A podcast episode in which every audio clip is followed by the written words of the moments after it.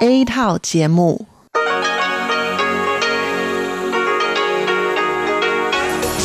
Đây là Đài Phát thanh Quốc tế Đài Loan RTI.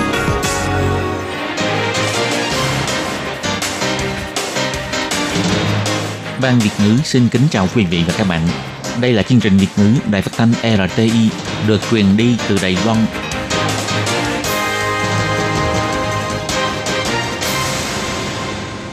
Lê Phương xin chào các bạn, các bạn thân mến. Hoan nghênh các bạn theo dõi chương trình Việt ngữ hôm nay, thứ hai ngày 23 tháng 11 năm 2020, tức ngày mùng 9 tháng 10 âm lịch năm canh tí.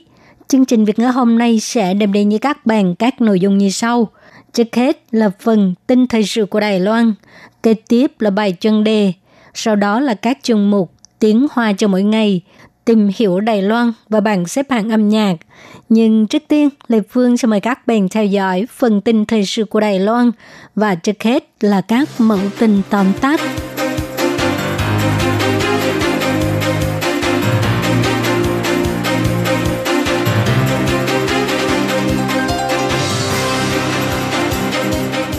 Quan chức Mỹ âm thầm đến thăm Đài Loan, Thủ tướng Tô Trinh Sương cho hay chuẩn bị xong sẽ báo cáo với người dân.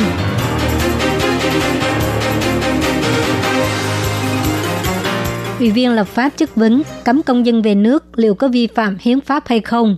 Trần Thời Trung cho biết đây là biện pháp bất đắc dĩ.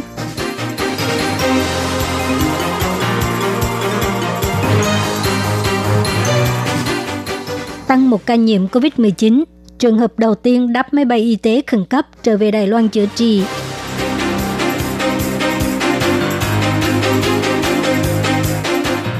Tuyến xanh của tàu điện Metro Đài Trung nhanh nhất sẽ khôi phục hoạt động sau 30 ngày kiểm tra toàn diện.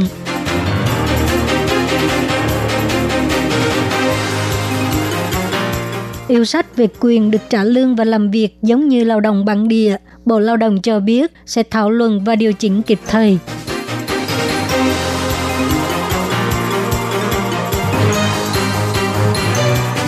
Robot phục hồi chức năng tay, phục hồi chức năng cho bệnh nhân đột quỵ.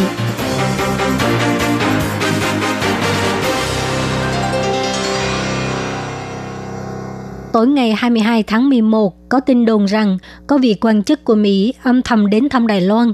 Đó là Michael Stilderman, giám đốc của đơn vị phụ trách hoạt động tình báo của Bộ Tư lệnh Ấn Độ-Thái Bình Dương của Mỹ. Nhưng Bộ Ngoại giao và Bộ Quốc phòng Đài Loan đều không xác nhận, cũng không tiện giải thích chi tiết. Sáng ngày 23 tháng 11, lúc trả lời phỏng vấn, Thủ tướng Tô Trinh Sương cho hay có nhiều việc phải chuẩn bị, khi chuẩn bị xong sẽ báo cáo với người dân. Ông Tô Trinh Sương biểu thị 在蔡总统领导下，我们看到台美关系越来越好。那高级官员 Dưới sự lãnh đạo của Tổng thống Thái Anh Văn, chúng ta có thể nhìn thấy mối quan hệ giữa Đài Loan và Mỹ ngày một tốt đẹp. Giữa quan chức cấp cao đều có sự tương tác qua lại với nhau. Đoàn đại diện của chúng ta cũng đến họp tại Mỹ. Nhiều quan chức của Mỹ cùng lần lượt đến thăm Đài Loan. Có rất nhiều việc cần phải chuẩn bị, chẳng hạn như nhà hàng ăn uống, cần phải chuẩn bị tốt để đưa ra những món ăn ngon. Đợi mọi việc chuẩn bị xong xuôi, chúng tôi sẽ báo cáo với đồng bào cả nước. Tối ngày 22 tháng 11, có quan chức của Mỹ đáp chuyên cơ hạ xuống sân bay Tùng Sơn, Đài Bắc. Có thông tin cho rằng Cục trưởng Cục Tình báo Trung ương của Mỹ dẫn phái đoàn đến thăm Đài Loan nhưng bị Bộ Ngoại giao Đài Loan phủ nhận. Còn có phải ông Michael Stilderman hay không? Bộ Ngoại giao chỉ chứng thực có quan chức của Mỹ đến thăm và Bộ Ngoại giao cũng rất hoan nghênh việc này. Nhưng do lịch trình chưa được công khai, dựa trên sự tin cậy lẫn nhau giữa Đài Loan và Mỹ, Bộ Ngoại giao không có trình bày thêm và Bộ Quốc phòng cũng không có bình luận về vấn đề này. Hãng tin Reuters đưa tin, theo nguồn tin cho biết vào ngày 22 tháng 11, người Mỹ âm thầm đến thăm Đài Loan mà không báo trước là một vị tướng hai sao của Hải quân Hoa Kỳ, phụ trách về tình báo quân sự Hoa Kỳ ở khu vực châu Á-Thái Bình Dương. Bài tin cho biết, chuyến thăm viếng cấp cao này có thể sẽ khiến cho Trung Quốc tức giận Hiện nay không rõ chuyến thăm Đài Loan có bị chính quyền Bắc Kinh coi là làm tăng căng thẳng hay không. Nhưng thì dù sao, Michael Stilderman sẽ là một trong những sĩ quan quân đội Mỹ cấp cao nhất đã đến thăm Đài Loan trong những năm gần đây. Dự án phòng chống dịch bệnh thu đông sẽ được triển khai vào ngày 1 tháng 12. Đến lúc ấy, bao gồm cả công dân Đài Loan và du khách nhập cảnh Đài Loan đều phải xuất trình báo cáo xét nghiệm âm tính với COVID-19 trong vòng 3 ngày trước khi lên máy bay. Ngày 23 tháng 11, Ủy ban Vệ sinh Môi trường của Viện Lập pháp đã mời Bộ trưởng Bộ Y tế và Phúc lợi Trần Thời Trung đến báo cáo nội dung dự án phòng chống dịch bệnh trong mùa thu và đông. Lúc chất vấn, Ủy viên lập pháp của Quốc dân đảng Tường Vàng An nghi ngờ rằng Trung tâm chỉ đạo phòng chống dịch bệnh Trung ương hạn chế công dân về nước là vi phạm hiến pháp. Hiến pháp tuy có quy chế nhưng phải tuân theo nguyên tắc tương xứng, cần thiết và được pháp luật quy định rõ ràng. Ông cho rằng khi tất cả các biện pháp phòng chống dịch bệnh không thể đạt được mục tiêu phòng chống dịch, bất đắc dĩ mới có thể dùng đến biện pháp xâm hại cao hơn. Ông Trần Thời Trung hồi ứng rằng nếu người dân không thể cấp giấy chứng nhận xét nghiệm âm tính thì có thể sẽ có nguy cơ mắc các bệnh truyền nhiễm. Các nước Âu Mỹ vì nới lỏng biện pháp phòng dịch mới tạo nên một lỗ hổng lớn. Và lại, hiện nay tình hình dịch bệnh trên quốc tế nghiêm trọng. Để đảm bảo an toàn trong di chuyển và chăm lo đến hệ thống y tế trong nước, không có cách nào khác mới đưa ra một quyết định như vậy. Còn đối với việc có vi phạm hiến pháp hay không, chúng tôi sẽ tham khảo ý kiến của các đơn vị hữu quan. Hiện tại có nhiều doanh nhân và du học sinh Đài Loan lo lắng rằng sau này nếu nhiễm bệnh sẽ không được về Đài Loan chữa trị. Đối với việc này, ông Trần Thời Trung cho hay, ngày 1 tháng 12 mới bắt đầu thực hiện quy định mới. Nếu có triệu chứng, bây giờ có thể lập tức trở về Đài Loan. Ngày 23 tháng 11, Trung tâm Chỉ đạo Phòng chống dịch bệnh Trung ương công bố một ca nhiễm COVID-19 lây từ nước ngoài. Bệnh nhân là nam giới người Đài Loan, trên 50 tuổi, trường hợp 619, trở về từ nước Cộng hòa Ghana. Đây cũng là trường hợp đầu tiên công dân Đài Loan trở về nước chữa bệnh qua máy bay cấp cứu quốc tế. Trung tâm chỉ đạo phòng chống dịch bệnh Trung ương cho hay, trường hợp 619 đến Ghana kinh doanh vào tháng 2 năm nay, cuối tháng 10 từng tiếp xúc với trường hợp nhiễm COVID-19. Do có nhu cầu về Đài Loan thăm người thân, cho nên ngày 4 tháng 11, bệnh nhân đã tiến hành xét nghiệm tại địa phương. Ngày 5 tháng 11, kết quả xét nghiệm dương tính với COVID-19. Bệnh nhân vốn cách ly tại nhà, nhưng sau khi xuất hiện triệu chứng khó thở, sốt, đau ngực, vân vân, ngày 11 tháng 11 đã được đưa đến bệnh viện địa phương chữa trị vì bệnh tình càng trở nên xấu đi. Trong thời gian này, bệnh nhân đã hoàn thành thủ tục xin về Đài Loan chữa trị bằng máy bay cấp cứu quốc tế. Ngày 20 tháng 11, máy bay cấp cứu chở bệnh nhân hạ cánh xuống Đài Loan, sau đó liền được đưa vào bệnh viện chữa trị. Sau khi xét nghiệm, hôm nay được thông báo bị nhiễm COVID-19. Hiện tại, bệnh nhân đang được cách ly chữa trị tại bệnh viện. Theo thống kê của Trung tâm Chỉ đạo Phòng chống dịch bệnh Trung ương, tính đến nay, Đài Loan tổng cộng có 618 ca nhiễm COVID-19, trong đó có 526 ca lây nhiễm từ nước ngoài, 55 ca lây nhiễm trong nước, 36 ca lây nhiễm từ tàu quân sự của Đài Loan và một ca không rõ nguyên nhân. Một ca, tức là trường hợp 530, được xóa bỏ trong danh sách nhiễm COVID-19. Trong các ca nhiễm COVID-19, có 7 người tử vong, 549 người hoàn thành thời gian cách ly và 62 người đang nằm viện chữa trị. Sau khi chuyến tàu tuyến xanh của xe điện Metro Đài Trung gặp trục trặc lớn đã tạm dừng hoạt động thử nghiệm, ngày 23 tháng 11, công ty xe điện Metro Đài Trung cho hay, kể từ hôm nay, 18 tàu điện sẽ được kiểm tra toàn diện. Dự kiến nhanh nhất là sau 30 ngày sẽ được khôi phục hoạt động. Trước ngày 7 tháng 12 sẽ đề xuất báo cáo điều tra. Cục trưởng Cục Giao thông thuộc chính quyền thành phố Đài Trung, Diệp Chiêu Phụ cho hay, hoạt động thử nghiệm sẽ được tiếp tục sau khi khắc phục sự cố và ngày chính thức thông xe vẫn là ngày 19 tháng 12. Kể từ ngày 16 tháng 11, tuyến xanh của xe điện Metro Đài Trung bắt đầu chạy thử nghiệm. Ngày 21 xảy ra sự cố bất thường nên tạm dừng hoạt động chạy thử nghiệm. Tối ngày 22 tháng 11, công ty liên doanh Kawasaki Heavy Industry là công ty sản xuất tàu điện ngầm, đã đưa ra báo cáo kiểm tra sự cố với Cục Kỹ thuật Xe điện Metro thành phố Đài Bắc và công ty xe điện Metro Đài Trung. Công ty xe điện Metro Đài Trung cho biết, sau khi nhà sản xuất hoàn thành việc kiểm tra, họ sẽ gửi báo cáo điều tra sơ bộ trước ngày 7 tháng 12 để xác nhận sự cố này là trường hợp chung hay là trường hợp cá biệt. Nếu là trường hợp chung, thì nhà sản xuất sẽ đề xuất phương án cải tiến trong giai đoạn tiếp theo. Cuộc biểu tình của đoàn thể bảo vệ lao động nước ngoài được diễn ra vào ngày 22 tháng 11. Họ đưa ra một số yêu sách, trong đó có yêu sách dành cho lao động nước ngoài. Người lao động nước ngoài nên được hưởng quyền được trả lương và làm việc giống như lao động bản địa. Đối với quyền được trả lương và làm việc giống với lao động bản địa của lao động nước ngoài, Bộ Lao động cho hay, theo tinh thần của luật dịch vụ việc làm, nhằm bảo vệ quyền lợi về việc làm của lao động trong nước để bổ sung lực lượng lao động cơ sở đang thiếu hụt. Lao động nước ngoài là được du nhập theo nguyên tắc bổ sung. Về chính sách mở cửa lao động nước ngoài, Bộ Lao động đã đề trình do một nhóm tham vấn chính sách lao động đa quốc gia, bao gồm các đại diện lao động, nhà đầu tư, giới học thuật và chính trị để tiến hành đối thoại xã hội và xây dựng sự đồng thuận. Bộ Lao động cho biết, lao động nước ngoài thuộc các ngành nghề hiện nay đều là đối tượng được áp dụng luật lao động cơ bản, cho nên quyền lợi và điều kiện lao động đều không khác gì so với lao động bản địa, đều được hưởng lương cơ bản như nhau – còn đối với lao động nước ngoài dàn giúp việc gia đình, họ không phải là đối tượng áp dụng luật lao động cơ bản. Lương của lao động kháng hộ công gia đình là do sự thỏa thuận giữa lao động và chủ thuê, đồng thời được ghi rõ trong hợp đồng lao động. Do Bộ Lao động và nước cung ứng nguồn lao động thuộc dàn giúp việc gia đình đều có cùng mục tiêu bảo vệ quyền lợi về tiền lương của lao động nước ngoài. Vừa qua, sau khi kết thúc hội nghị thảo luận về vấn đề tiền lương, nghị quyết từ ngày 1 tháng 9 năm 2004 người sử dụng lao động sẽ đưa ra phương án trả lương theo hợp đồng lao động mới cho lao động nước ngoài, với nội dung đã thỏa thuận là 17.000 đầy tệ. Trước những yêu cầu liên tục của các nước cung ứng nguồn lao động nước ngoài về việc tăng lương cho lao động nước ngoài dạng giúp việc gia đình trong những năm gần đây, Bộ Lao động sẽ thảo luận và điều chỉnh kịp thời trên cơ sở bảo vệ quyền và lợi ích của người lao động nước ngoài và kiêm cả quyền và lợi ích của chủ lao động. Đài Loan có gần 200.000 bệnh nhân đột quỵ, con đường điều trị và phục hồi chức năng rất dài và rất vất vả. Bệnh viện của Đài Loan đã phát triển một bộ robot phục hồi chức năng tay, sử dụng liều pháp gương kích thích não bộ để hai tay có thể thực hiện động tác giống nhau. Robot phục hồi chức năng này đã mang lại hy vọng cho bệnh nhân phục hồi chức năng. Khi đeo bàn tay robot, qua sự kích thích của não bộ, hai bàn tay của bệnh nhân đột quỵ có thể làm động tác giống nhau. Bệnh nhân họ giảng năm nay 52 tuổi, bị tai biến mạch máu não vào tháng 6 năm ngoái, khiến cho bà bị liệt nửa người bên trái.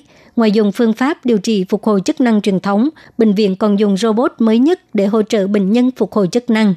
Bà giảng cho hay, Bây giờ à, tôi có thể giơ tay lên cao, có thể làm bất cứ điều gì mà tay phải làm được. Theo số liệu thống kê của bệnh viện, năm nay có khoảng 200.000 người bị đột quỵ, bình quân mỗi năm sẽ tăng thêm 30.000 bệnh nhân. Bác sĩ cho biết, thời gian điều trị tốt nhất là vào khoảng nửa năm đến một năm sau khi bị bệnh. Giám đốc khoa phục hồi chức năng Bệnh viện Tráng Kênh, ông Bùi Dục Thịnh cho hay,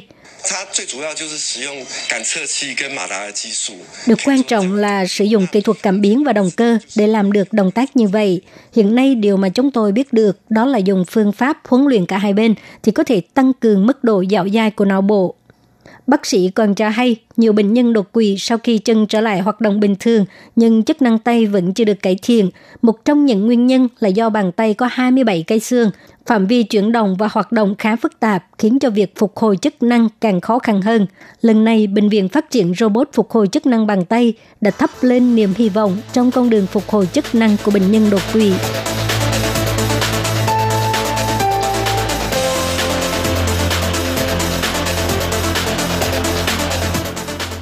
Các bạn thân mến, các bạn vừa theo dõi phần tin thời sự của Đài Phát thanh Quốc tế Đài Loan RTI do Lê Phương thực hiện. Xin cảm ơn các bạn đã quan tâm và theo dõi. Lê Phương xin hẹn gặp lại các bạn vào tuần sau cũng trong giờ này.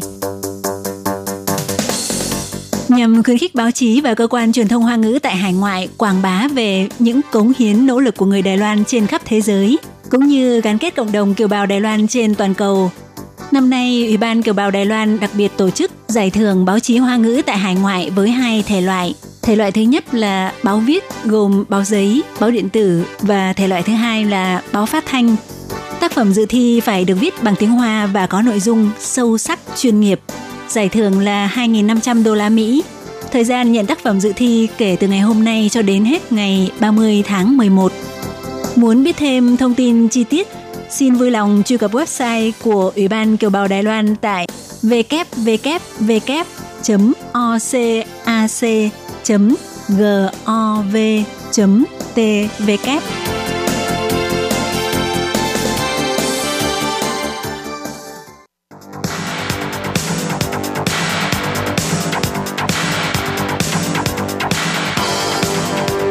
Đây là đài phát thanh quốc tế Đài Loan RTI truyền thanh từ Đài Loan.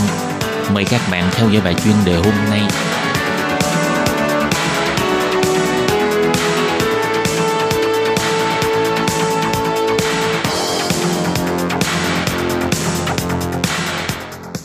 Thúy Anh xin kính chào quý vị và các bạn.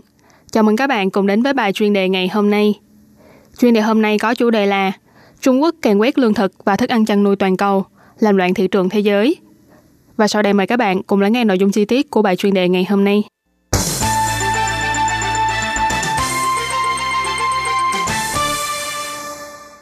Do lượng cung ứng trong nước không đủ, giá ngô đẩy lên mức cao kỷ lục bởi thu hoạch chậm và tồn kho ít. Các doanh nghiệp chăn nuôi và kinh doanh thức ăn chăn nuôi của Trung Quốc bắt đầu tranh giành hàng hóa trên toàn cầu. Họ đang tái định hình lại thị trường lương thực của toàn cầu, và việc này cũng là điểm báo cho sự lạm phát lương thực toàn cầu trong năm 2021. Với tốc độ và lượng thu mua lương thực như hiện tại, Trung Quốc đã trở thành nước nhập khẩu ngũ cốc lớn nhất toàn cầu trong quý này, phá vỡ kỷ lục thu mua của trước đây và cũng phá vỡ hình ảnh một quốc gia có khả năng tự cung tự cấp lương thực một cách vững vàng của Trung Quốc. Theo phân tích của chuyên gia và doanh nghiệp, hành động thu mua của Trung Quốc và những vấn đề riêng lẻ của các nước sản xuất chủ yếu đã khiến cho giá cả của ngô, lúa mì và lúa mạch tăng cao. Đồng thời dự đoán trong vòng vài tháng tới cũng sẽ gây ảnh hưởng đến ngành chăn nuôi, lấy sữa và lấy thịt.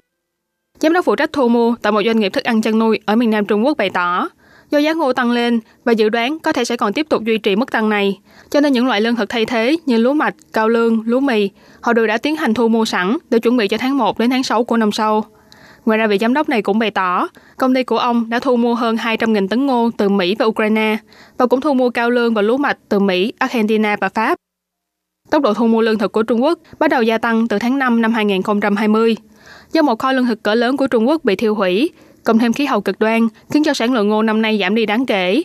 Lượng cung ứng giảm nhưng nhu cầu thức ăn chăn nuôi thì vẫn lớn mạnh, dẫn đến tình trạng lượng cung ứng lương thực của Trung Quốc trong quý này hụt mức 20 đến 30 triệu tấn. Trong giai đoạn dịch tả lợn châu Phi hoành hành, Trung Quốc đã tiêu hủy hơn trăm triệu con lợn bệnh. Hai năm qua đi, dịch bệnh không còn nghiêm trọng như trước.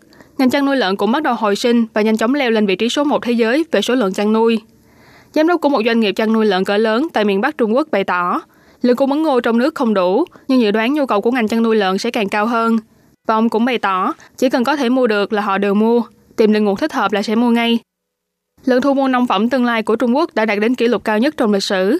Các nhà thu mua đã đặt hàng khoảng 17 triệu tấn ngô cho vụ thu hoạch từ tháng 9 năm 2020 đến năm 2021, đồng thời dự kiến sẽ thu mua nhiều hơn nữa. Việc này sẽ đưa Trung Quốc trở thành nước nhập khẩu ngô lớn thứ hai trên thế giới đứng sau Nhật Bản. Nếu như lượng thu mua của Trung Quốc vẫn tiếp tục tăng, thì rất có khả năng sẽ xoán ngôi của Mexico trong danh sách quốc gia nhập khẩu lương thực lớn nhất trên toàn cầu. Ở đầu nhu cầu, các bên thu mua chủ yếu như ngành chăn nuôi lấy thịt ở Brazil đã bắt đầu bị ảnh hưởng do lượng cung ứng ngũ cốc không đủ và lạm phát tăng cao.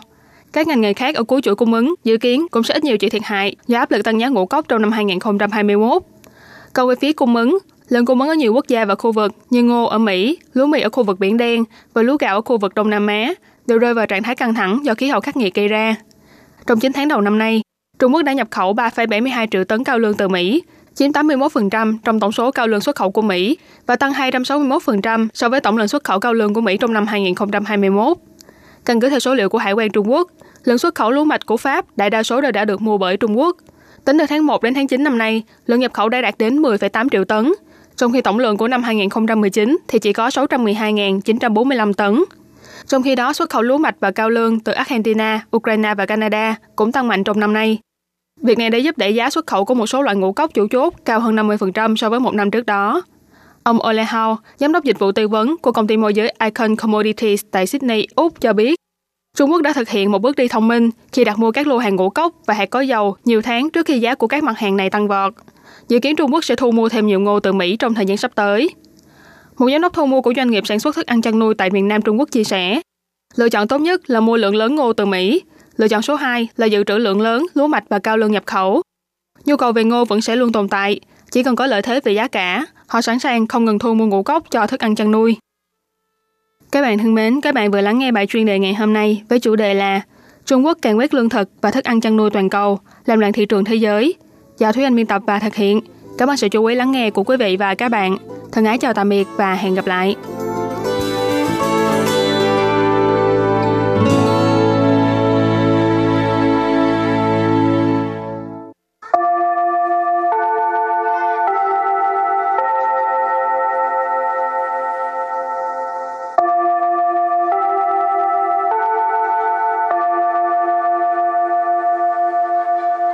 xin mời quý vị và các bạn đến với chuyên mục Tiếng Hoa cho mỗi ngày do Lệ Phương và Thúy Anh cùng thực hiện.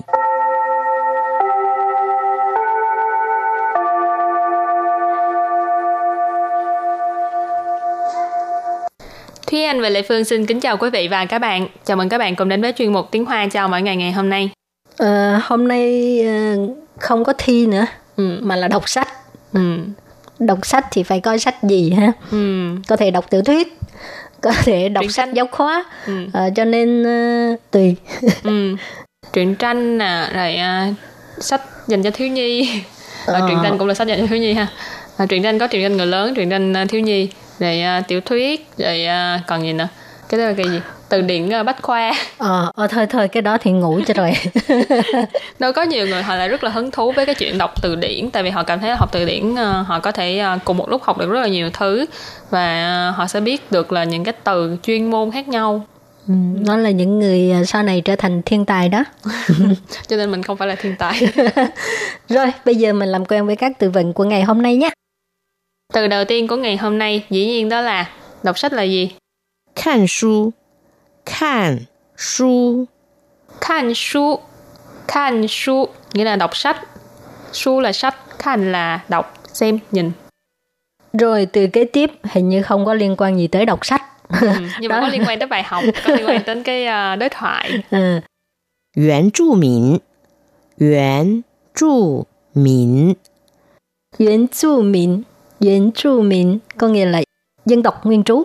Ừ, nên là dân tộc nguyên trú của Đài Loan cái này cũng là một trong những cái uh, điều mà Thúy Anh học được khi mà đến Đài Loan tại vì trước đây ở nước ngoài à, không phải trước đây ở Việt Nam thì uh, không bao giờ nghe qua về uh, văn hóa dân tộc nguyên trú của Đài Loan cho đến khi đến đây thì uh, được tiếp xúc rồi xong rồi qua sách vở vân vân thì ừ. được tiếp xúc với văn hóa dân tộc nguyên trú của Đài Loan cảm thấy rất là thú vị. Ừ. ừ. Rồi từ kế tiếp. Dầu chư. Dầu chư. Dầu chư. Dầu chu nghĩa là thú vị. Rồi tiếp tục là thú sư quản. Thú sư quản. Ừ, cái này ai cũng có đi qua một lần trong đời. ừ. Thú sư quản. Thú sư quản tức là thư viện. Và ở thư viện thì chúng ta có thể làm một cái hành động đó là Chia su Chia su Chia su chia su nghĩa là mượn sách Rồi à, hồi à, đi học Thúy Anh có thường đi à, thư viện không? ừ, học đại học thì khá là thường xuyên đi thư viện Thư viện ở ngoài hay thư viện của trường? thư viện của trường tại vì ờ, lúc mà còn học ờ, năm nhất năm hai á, thì thư viện trường em là ở gần ký túc xá sau này là năm ba năm tư là do dọn qua khu trường mới Ừ. cho nên là ờ, bên, đó cũng ờ, cũng đi nhưng mà không có đi thường xuyên như thư viện cũ nữa Ừ. thư viện mới thì ờ, chủ yếu là đẹp và khang trang nhiều hơn Ừ. ừ, vào trong đó thì có thể vừa có thể nghỉ ngơi rồi có thể tìm sách để mà đọc ừ.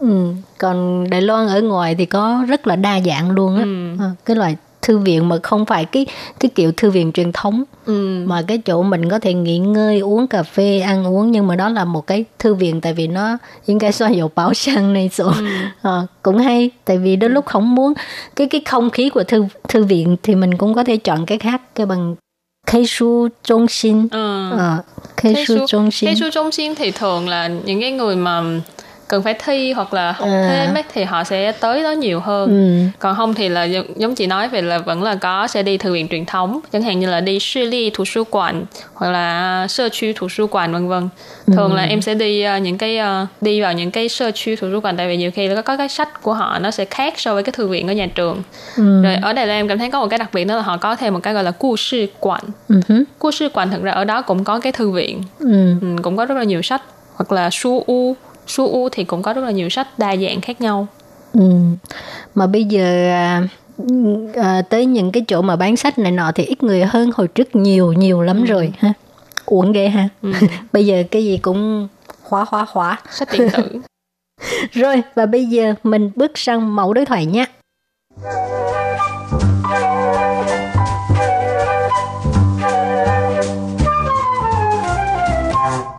và đối thoại của hôm nay như sau 你在看什么书呀？这是一本介绍台湾原住民文化的书。听起来很有趣，你看完之后可以借给我吗？这是图书馆的书，我还回去之后你再去借吧。Đối thoại này không khó, không dễ. ừ. Lặp lui lặp tới. Chỉ là lập tu lập tới, thực ra cũng không có gì khó khăn hết. Ừ. Nó đơn giản là dễ. Rồi cái câu thứ nhất của đoạn đối thoại này là 你在看什么书呀？你在看什么书呀？ Nì在看什么书呀? Bạn đang xem sách gì vậy? Nì là bạn. Zai ở đây ý chỉ là cái hành động đang diễn ra. Khan là xem, đọc. Sầm là cái gì? Su là sách. Hồi nãy mình có nói khan su là đọc sách cho nên khan sầm su là đọc sách gì? Dạ, ở đây là một cái uh, ngữ khí từ nhưng mà nó uh, mang ý nghĩa là nghi vấn để hỏi. Cho nên câu này ghép lại là bạn đang đọc sách gì vậy? Rồi câu trả lời là 这是一本介绍台湾原住民文化的书。这是一本介绍台湾原住民文化的书。 这是一本介绍台湾原住民文化的书. Câu này có nghĩa là đây là một cuốn sách giới thiệu về nền văn hóa của dân tộc nguyên trú Đài Loan. 这是 đây là 一本什么什么的书, tức là một cuốn sách gì đó ha. Thì cuốn sách gì đây? 介绍台湾原住民文化 tức là giới thiệu nền văn hóa ờ, của dân tộc nguyên trú Đài Loan. 介绍 là giới thiệu, ờ, Thái Quan là Đài Loan, Yuan Chu Min hồi nãy mình học qua rồi, đó là dân tộc nguyên trú. Còn à,文化 tức là văn hóa. Rồi câu kế tiếp 听起来很有趣，你看完之后可以借给我吗？听起来很有趣，你看完之后可以借给我吗？ Thiên chỉ lại 很有趣, Nì khăn hoàn之后可以借给我吗? Câu này có nghĩa là à, nghe có vẻ rất là thú vị. À, sau khi bạn xem xong có thể cho mình mượn không? Thiên chỉ lại là nghe nghe có vẻ như thế nào đó. Ở đây là nghe có vẻ hình dụ趣. Dụ趣nãy mình có nói là thú vị. Hình là một cái phó từ chỉ mức độ là rất là thú vị. Thiên chỉ lại hình dụ趣, nghe có vẻ rất là thú vị.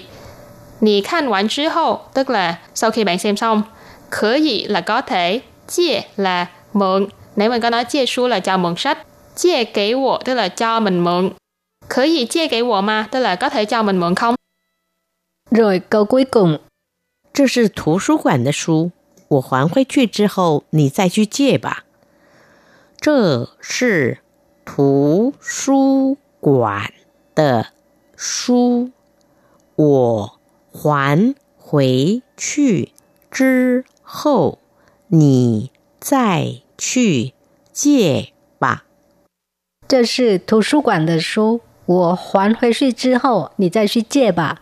Câu này có nghĩa là đây là sách của ờ, thư viện. Ờ, sau khi mình trả thì ờ, bạn tới mượn. Ha. 这是 đây là 图书馆 tức là thư viện ha. À, 这是图书馆的书 là sách của thư viện. 我还回去之后 tức là sau khi mình trả sách. Khoản là trả hồi suy. Ở đây có nghĩa là trả lại cho cái uh, thư viện đó chứ hậu là sau khi thì sẽ suy chê bà tức là bạn uh, uh, đi tới đó mượn ha. Ừ. Suy chê là đi mượn tức là đi tới thư viện mượn. Ý của đoạn hội thoại này là à, người A phát hiện là người B có một cái quyển sách rất là thú vị và cũng muốn mượn cái quyển sách này nhưng mà quyển sách này của thư viện cho nên người B nói là cái quyển sách này à, đợi đến khi tôi đi trả thư viện thì bạn tới thư viện để mượn. ừ. Nói chung là chỉ đơn giản như vậy thôi. Ừ, nhưng mà có một số từ thì cũng hay thì các bạn có thể à, ghi nhớ. Rồi, và bài học hôm nay đến đây xin tạm chấm dứt. Cảm ơn các bạn đã đón xem nha. Bye bye. Bye bye.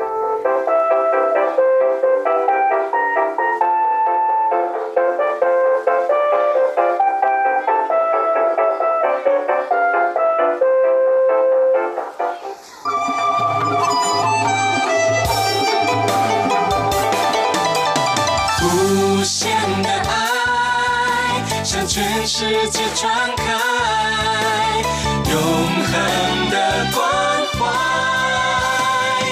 来自台湾之音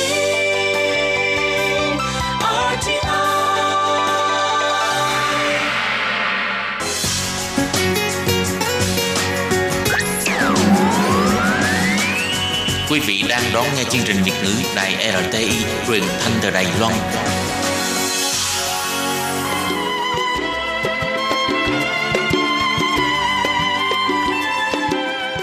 Xin mời quý vị đến với chuyên mục Tìm hiểu Đài Loan. Chuyên mục này giới thiệu về con người và đất nước Đài Loan. Hoan nghênh đón nghe.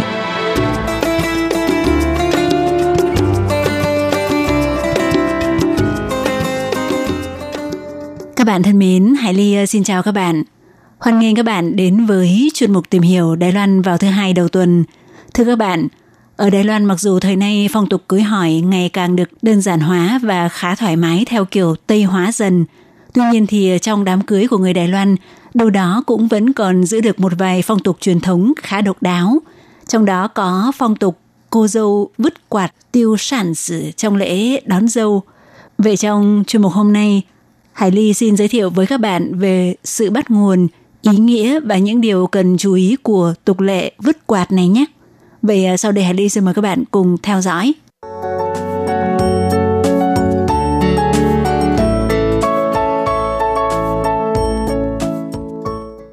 Các bạn thân mến, thì à, tục lệ vứt quạt tiêu sản sử trong lễ đón dâu của người Đài Loan là một động tác có tính tượng trưng và thời nay cũng thường được dùng để chụp ảnh nghệ thuật. Vậy à, sau đây, mời các bạn cùng đi tìm hiểu xem nó có ý nghĩa gì và cần có những điều chú ý ra sao nhé. Thưa các bạn thì à, tục lệ này bắt nguồn từ truyền thuyết đào hoa nữ đấu trí với châu công thì à, do đào hoa nữ đã hóa giải được một loạt những pháp thuật thất sát bát bại chia sa pa bại mà châu công bày ra. Sau khi đào hoa nữ ngồi lên kiệu hoa thì đã dùng chiếc quạt gõ từ đỉnh kiệu xuống tới gầm kiệu, rồi đem chiếc quạt vừa gõ kiệu vứt đi để chống lại tà khí và sát khí. Thì đó chính là sự bắt nguồn sớm nhất của tục lệ vứt quạt. Và nhân đây thì à, Hải Ly cũng xin được giới thiệu với các bạn rõ hơn về câu chuyện truyền thuyết trong dân gian Trung Quốc, đó là câu chuyện Đào Hoa Nữ đấu trí với Châu Công, Tháo Hoa Nủy Tổ Châu Cung, hay thường được gọi là truyền thuyết Đào Hoa Nữ – đây là câu chuyện rất lâm ly kể về cuộc đấu bằng pháp thuật giữa một thiếu nữ rất tinh thông về tướng số và một thầy bói tên là Châu Càn. Trong đó có đề cập đến rất nhiều tục lệ cưới hỏi và quan niệm chọn ngày theo truyền thống của người Trung Hoa. Thì vào thời cổ tại Lạc Ấp, sau này là Lạc Dương, có một vị thầy bói tên là Châu Càn trạc tuổi 30, có tướng mạo, rất đạo mạo, lời ăn tiếng nói rất giỏi, được khen là trên thông thiên văn, dưới tường địa lý. Biết xem bói bằng kinh dịch rất linh nghiệm, chưa từng đoán sai bao giờ. Mọi người không dám gọi trực tiếp bằng tên gọi mà tôn xưng là Châu Công. Không ngờ trong cùng thôn của Châu Công có một thiếu nữ rất xinh đẹp chạc 16 tuổi tên là Nhậm Đào Hoa, được mọi người gọi bằng tên gọi là Đào Hoa Nữ Tháo Hoa Nhủy. Cũng rất tinh thông pháp thuật, thường xảy ra tranh luận với Châu Công – Châu Công gieo quẻ bói và phán rằng người đồng hương tên là Thạch Tông Phổ và người hầu Bành Khanh sẽ bị chết. Nào ngờ đào hoa nữ dùng pháp thuật cứu sống được Thạch Tông Phổ và Bành Khanh khiến cho Châu Công hai lần xem bói đều không chuẩn. Châu Công vì thế rất nổi giận, liền giả vờ muốn lấy đào hoa nữ về làm vợ, nhưng lại lợi dụng những điều cấm kỵ trong lễ cưới để tìm cách mưu hại đào hoa nữ. Còn đào hoa nữ thì đã lập tức nhận lời. Vì Châu Công rất thông hiểu về việc chọn ngày giờ hoàng đạo, nên đã cố tình chọn giờ xấu ngày xấu tháng xấu để làm lễ đón dâu, và vì thế đã tạo ra rất nhiều điểm hung sát đều có thể hại chết tân nương. Tuy nhiên thì nhờ sự tinh thông tướng số của mình, đào hoa nữ đã lần lượt hóa giải được toàn bộ mọi pháp thuật mà Châu Công đã bày ra để hại mình. Trong đó có phép hóa giải, gõ quạt lên kiệu rồi vứt quạt đi – sau cùng, Châu Công hiểu được năng lực siêu phàm của đào hoa nữ nên đã ngừng việc hãm hại và đối xử với nàng đào hoa nữ bằng tấm lòng thực sự. Đào hoa nữ cũng đem lòng thương Châu Công vì là người có tài và rất tuấn tú. Từ đó hai người kết duyên trở thành vợ chồng. Thì đó là sự giải thích về sự bắt nguồn của tục lệ vứt quạt trong lễ rước dâu – Ngoài ra tục lệ này cũng còn được giải thích bằng một số từ đồng âm với chữ quạt trong tiếng đài và tiếng phổ thông như sau.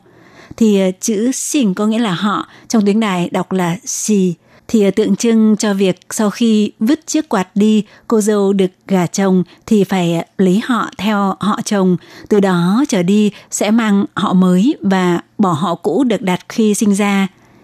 Ý nghĩa thứ hai đó là chữ xỉn có nghĩa là tính khí thì ờ, là chỉ cô dâu phải vứt bỏ tất cả những tính khí không tốt khi còn ở nhà cha mẹ đẻ, không được mang theo những tính xấu khi ờ, đi làm dâu. Ý nghĩa thứ ba đó là vì từ sản trong tiếng phổ thông là quạt đồng âm với chữ sản, âm Hán Việt nghĩa là tán trong từ ly tán, thì ờ, tượng trưng cho ý nghĩa từ nay cô dâu xa rời cha mẹ đẻ, hy vọng con gái đã gả chồng sẽ không ly hôn và quay trở về nhà. Còn à, ý nghĩa thứ tư là vì đồng âm với chữ sản, âm Hán Việt là thiện, thì nếu lý giải theo ý nghĩa thiện sẽ gồm hai chiếc quạt theo à, tập tục từ ngày xưa. Chiếc quạt thứ nhất tượng trưng cho việc để lại phúc lành nhà mẹ đẻ không mang đi, hoặc có ý nghĩa là mặc dù đã gả chồng nhưng vẫn giữ thiện duyên sản duyên với nhà cha mẹ đẻ, không vì đã gả chồng mà đứt mối duyên. Còn chiếc quạt thứ hai là tượng trưng cho việc đem theo phúc lành hoặc tính khí tốt tới nhà chồng. Theo ờ, truyền thống thời xưa thì ờ, cần phải chuẩn bị hai chiếc quạt, một chiếc là tượng trưng cho ý nghĩa vứt bỏ toàn bộ những điều không hay trong quá khứ, chiếc quạt còn lại thì ờ, tượng trưng cho việc mang theo một cuộc sống mới hoàn toàn để bước vào nhà chồng. Nhưng về cơ bản là cả hai chiếc quạt đều là loại quạt gấp Trung Hoa truyền thống và được buộc hoặc dán chặt bằng dây hay giấy màu đỏ để quạt không thể mở ra được, tượng trưng cho ý nghĩa tình cảm giữa tân nương và cha mẹ đẻ sau khi được gả đi vẫn trường tồn, không bị chia cắt vì cụm từ bu chứa sản có ý nghĩa là không chia cắt, cũng đồng âm với cụm từ có ý nghĩa là không mở quạt. Tuy nhiên, phong tục đám cưới ngày nay ở Đài Loan được đơn giản hóa đi, do vậy chỉ cần chuẩn bị một chiếc quạt với ý nghĩa vứt bỏ những tính khí không tốt của cô dâu. Ngoài ra thì trong lúc cô dâu làm động tác vứt chiếc quạt từ cửa xe đón dâu thì cũng có một số điều cần kiên kỵ chú ý như sau. Đầu tiên thì cô dâu không được ném quá nhẹ tay để đề phòng chiếc quạt sẽ rơi xuống gầm xe. Vì như vậy được coi là giống như điểm báo rằng sẽ bị nhà chồng ăn hiếp giống như bị nhấn xuống đáy vậy. Đồng thời khi cô dâu vứt chiếc quạt đi thì thông thường sẽ bố trí một người là nam giới là người nhà của cô dâu ra nhặt nếu không cũng có thể do mẹ của cô dâu ra nhặt, sau khi nhặt chiếc quạt lên phải nhanh chóng giấu vào trong quần áo, rồi chạy thật nhanh về nhà để giấu đi. Cũng không được quay đầu nhìn lại cô dâu với ý nghĩa là đem gói ghém những tiếng xấu của cô dâu giấu đi thật kín. Tại một số nơi thì ờ, sẽ để chiếc quạt đó ở dưới giường của cha cô dâu để người cha át hết đi những tính xấu của con gái và sau này cũng không được để cho người con gái đã gả chồng nhìn lại thấy chiếc quạt này, sợ rằng những tính xấu đã được vứt bỏ sẽ quay trở lại. Điều kinh kỵ thứ ba là sau khi cô dâu đã lên xe hoa thì phải ngồi yên, bởi vì ờ, người Đài Loan có quan niệm rằng dáng ngồi của cô dâu phải đoan trang thì sau này mới được nhà chồng yêu quý, mới có sự kiên nhẫn làm tốt việc nhà sau đám cưới mới ngoan ngoãn ở nhà, không đi suốt ngày. Điều kinh kỵ thứ tư là sau khi đã lên xe hoa, cô dâu không được ngoái đầu nhìn lại, vì như vậy thể hiện vẫn còn lưu luyến nhà cha mẹ đẻ. Sau này nếu nhà chồng có chuyện ấm ức lập tức sẽ chạy về nhà cha mẹ đẻ, gây ấn tượng không tốt. Và vào thời này thì các cặp tân lang tân nương có rất nhiều ý tưởng khá độc đáo. Vì vậy trong lễ rước dâu của một số đám cưới không chỉ còn vứt quạt gấp bằng giấy mà còn vứt nào là quạt điện, thậm chí cả máy điều hòa hoặc súng nhựa khiến nhiều người không khỏi bật cười và nói đùa rằng chỉ bằng vứt luôn chú rẻ ra ngoài cửa ô tô thì thực ra bên cạnh việc lưu giữ lại những tục lệ truyền thống các bạn trẻ thời nay cũng muốn để lại những kỷ niệm thật đặc biệt cho lễ cưới của mình nên phong tục này được khoác thêm một vẻ rất là hài hước thú vị. Các bạn thân mến, trong chương mục tìm hiểu Đài Loan hôm nay, Hải Ly đã giới thiệu với các bạn về tục lệ vứt quạt trong lễ rước dâu của người Đài Loan. Do thời lượng của chương trình đã hết, vậy trong buổi phát vào tuần sau, Hải Ly xin tiếp tục giới thiệu với các bạn về những tục lệ khác trong hôn lễ của người Đài Loan nhé. Thân ái, chào tạm biệt và hẹn gặp lại. Bye bye!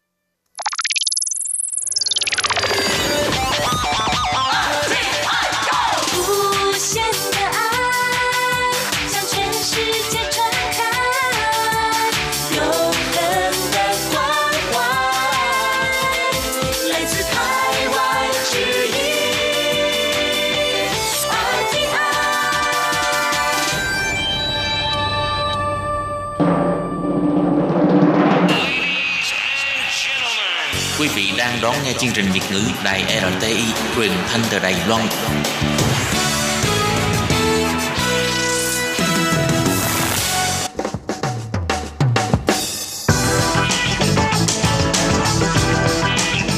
Các bạn đang lắng nghe chuyên mục bảng xếp hạng âm nhạc được phát sóng vào thứ hai hàng tuần.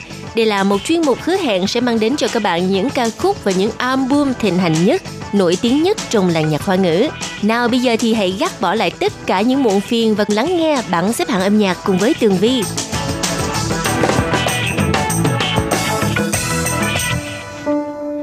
Hello, chào thứ hai đầu tuần, chào tất cả quý vị thính giả của bảng xếp hạng âm nhạc. Không biết là các bạn có giống như Tường Vi hay không? À, một ngày 24 tiếng đồng hồ trừ 8 giờ đồng hồ mà mình đi ngủ ra thì à, những à, giờ còn lại Tường Vi lúc nào cũng phải có âm nhạc. Đối với Tường Vi thì nghe nhạc giống như là mình phải uống nước hàng ngày vậy đó. Vâng và à, chính vì vậy bảng xếp hạng âm nhạc là cái ngày à, thứ hai đầu tuần đem đến cho mọi người 10 ca khúc hay nhất trong tuần. Và bây giờ chúng ta đang lắng nghe vị trí thứ 10 trong tuần này, giọng hát của nữ ca sĩ Tô Tuệ Luân, Châu Huệ Luận với ca khúc mang tên Sự chân miệng mù, True Color. 全是陌生的歌曲。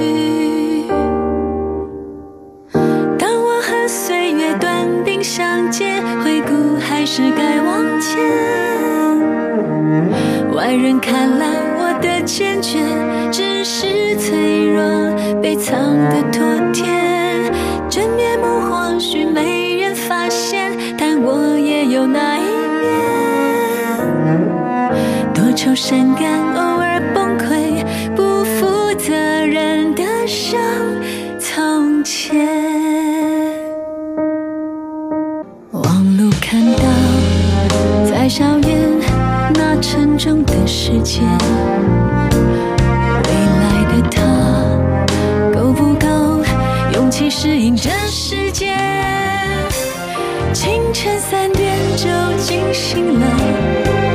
偷偷看他熟睡的脸，优雅的松开手握。 Vị trí thứ 9 trong tuần này là người đã làm thành danh ca khúc 999 đóa hoa hồng chỗ bài chỗ sứ chỗ tổ mấy quê không ai khác đó chính là nam ca sĩ đến từ Hồng Kông Thái Trân Sao Samuel Tai và anh đã góp mặt trong bảng xếp hạng âm nhạc với vị trí thứ 9 ca khúc mang tên Ba Phụ Bác Phúc mời các bạn cùng lắng nghe 们比的安慰，温柔的人有福了，因为他们比承受地图；饥渴慕义的人有福了，因为他们比的饱足。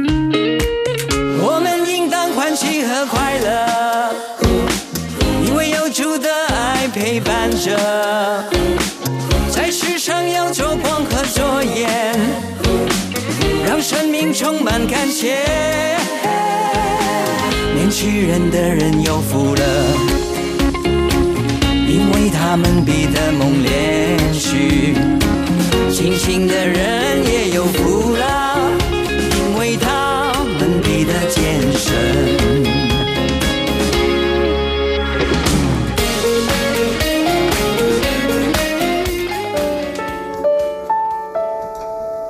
Giọng hát mà chỉ cần nghe một lần thôi là nhớ mãi nữ ca sĩ Alin với ca khúc mang tên Sorry I'm Not Sorry Bao Chen của Bố Bao Chen. Đây là vị trí thứ 8 trong bảng xếp hạng âm nhạc tuần này. Mời các bạn cùng lắng nghe. 恨，什么叫恨？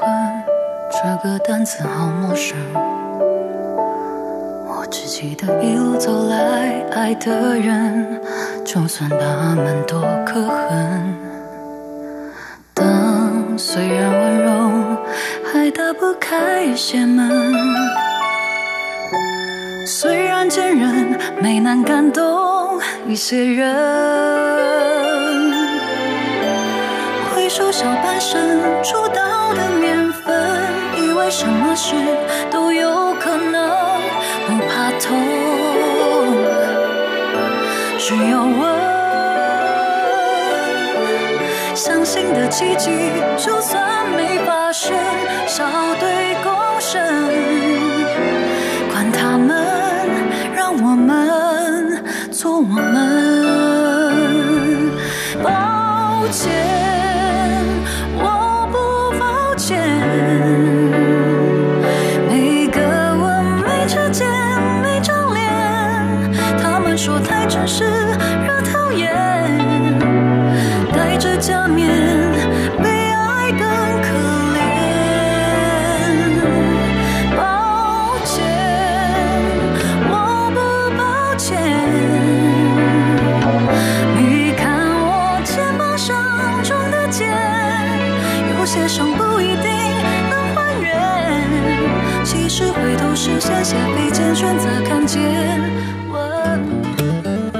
Sự hóm hỉnh và hài hước trong âm nhạc của Hoàng Miện Trư, Hoàng Minh Trí đã thực sự chinh phục được khán thính giả Đài Loan và làng nhạc hoa ngữ. Nào, bây giờ mời các bạn cùng lắng nghe ca khúc đã giành được vị trí thứ bảy của anh, Chu Truy Dẫu Dẫu, Get Away. 想出去走走，带两手啤酒，把手机关了丢了，谁都找不到我。想着你睡了没， 一个人慢慢体会，或许这世界还有想你的美。Oh baby，好久没喝醉，好久没有人陪，好久没有骑着摩托去晒黑，好久没干杯，好久没有心碎，好久没有对着大海掉眼泪。随心所欲，只要 happy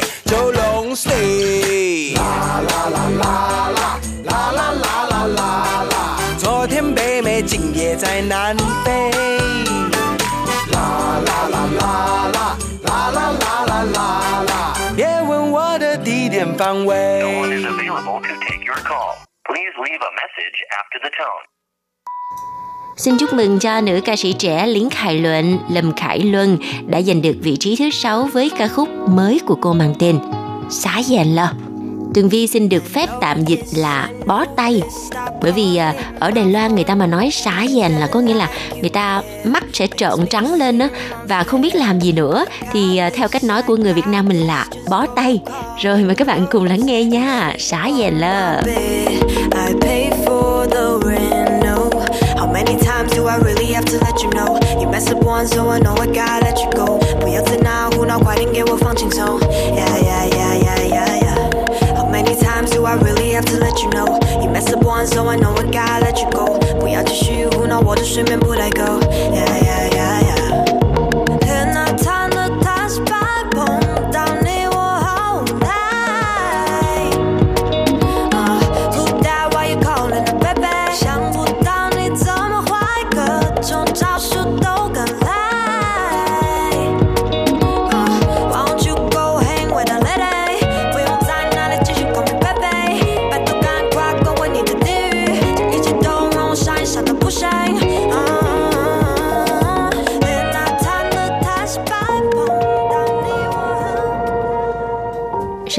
vô cùng thú vị giữa nữ ca sĩ Tôn Yến Tư, Xuân Yan Dư và ban nhạc Mayday Wu Yue Thian trong ca khúc mang tên Tender. Mời các bạn cùng lắng nghe vị trí thứ năm của bảng xếp hạng âm nhạc.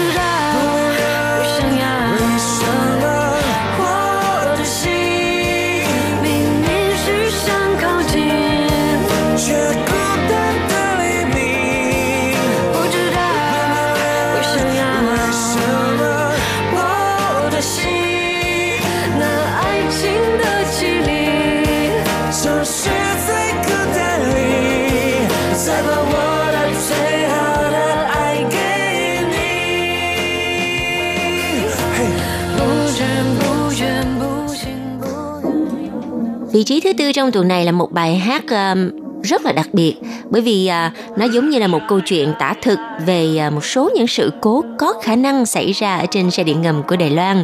Nào bây giờ mời các bạn cùng lắng nghe ca khúc mang tên Chế Yun Sự Cụ Yên Điện MRT Panic với giọng hát của một nam ca sĩ nổi lên từ YouTube Dòng Chảo Vĩnh Kiều mời các bạn cùng thưởng thức. 在地方只剩一把是苦，第一个冲刺也不是 Q，对你在乎。哎，我知道会出现，所以我把这些起来台北， 就是这么残酷。地下的冲突把绝望铲除。突然间去手脚，有人可能想象忘了？带，总反复性的在满足在摆轮，不知不觉过了？一礼拜。而大家都有资格这么爱，呃全程目自付钱买月来，我必须赶路去拍，事故迎面，小心不要现在 Ca khúc ở vị trí thứ tư vừa rồi có lẽ là cái phong cách này à, không phải ai cũng có thể à, tiếp nhận. Tuy nhiên à, nó hiện đang là một cái xu hướng mới của nhạc trẻ. Và à, bây giờ vị trí thứ ba của bảng xếp hạng âm nhạc nam ca sĩ Ú Bài Ngũ Bách một à, ca sĩ kỳ cựu của làng nhạc hoa ngữ với ca khúc mang tên Sinh Châu được Chu phụ. Lời chúc phúc chân thành mời các bạn cùng lắng nghe.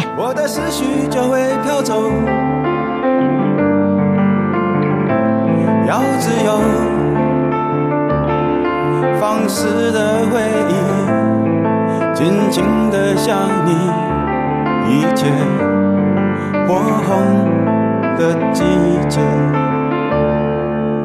将它分解一片片，然后记住每个一点点。张开手，洒遍了全身，洗涤了煎熬。应该你也要很好。深秋水前，朝夕浓雾，我为你祝福。前方就是我们即将回家的路。满天星空帮我闪亮每一天的你，真心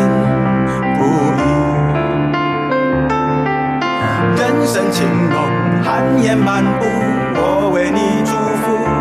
暖风终究会吹开要回家的路，永恒太阳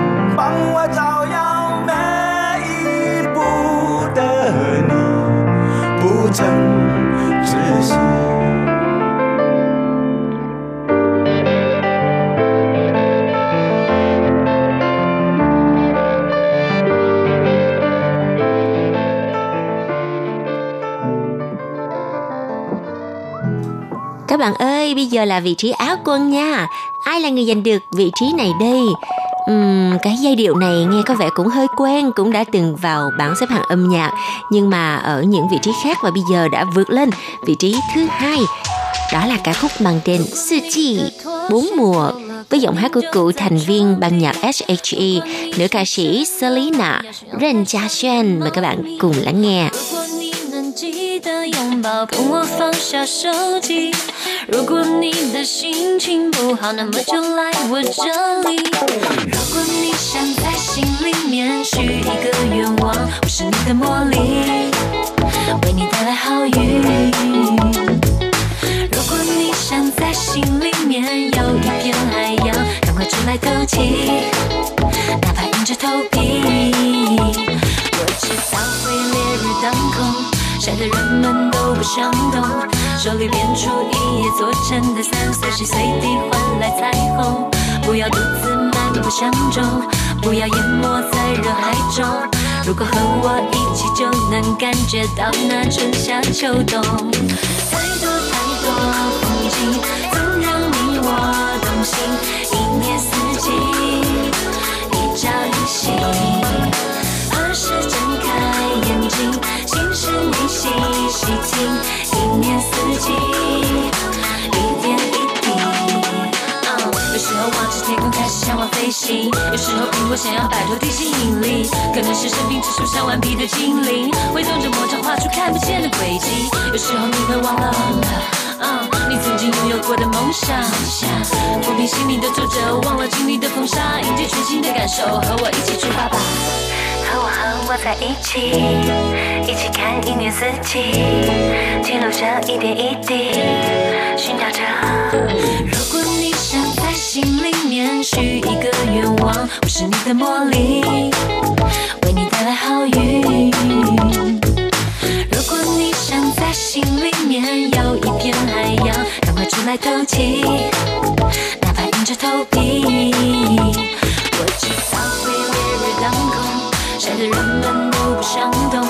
手里变出一叶做成的伞，随时随地换来彩虹。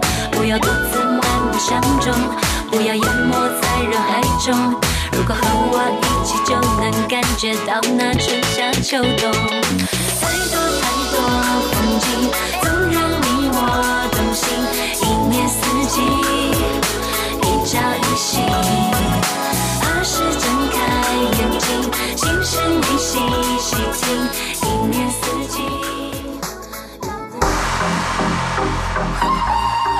Trời ơi, một sự kết hợp thật là ngọt ngào của hai viên kẹo ngọt. Quảng Sinh Liện Vương Tâm Lăng và Doãn Sảnh Liện Dương Thừa Lâm trong ca khúc mang tên Nuôi Hải Mệnh Girls. Vâng, đây cũng chính là vị trí quán quân trong tuần này. Và mà chuyên mục và bảng xếp hạng âm nhạc xin tạm dừng tại đây. Rất là cảm ơn sự chú ý theo dõi của các bạn. Hẹn gặp lại trong chuyên mục tuần sau cũng vào giờ này nha. Bye bye.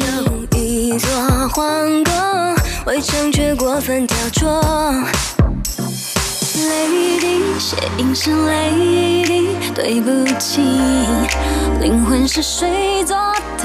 谁下了标记？雄伟与胸襟，他们生了最廉价的那种。女孩们加油，为何你要加油？这世界是谁状况外？为生命开头还要收拾善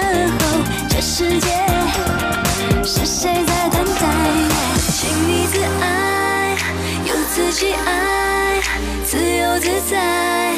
身为女孩，请自爱，请你自爱，有自己爱，自由自在。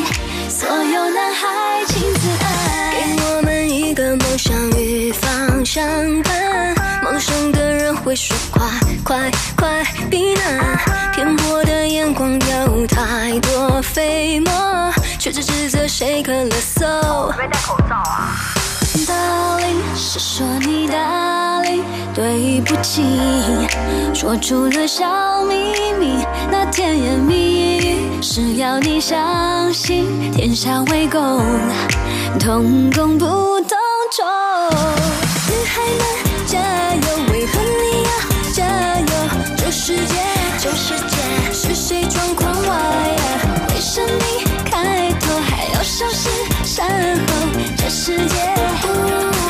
谁在等待？经历是内在，别曾迷失，不再亏待自己。谁的拼命，不用默认世界上的污泥，可以多点华丽，一点叛逆，不能小心机，比较大气。身边那些过去，那些秘密，就当作是在品味演个戏。女孩们加油，为何你要加油？这世界是谁状况外？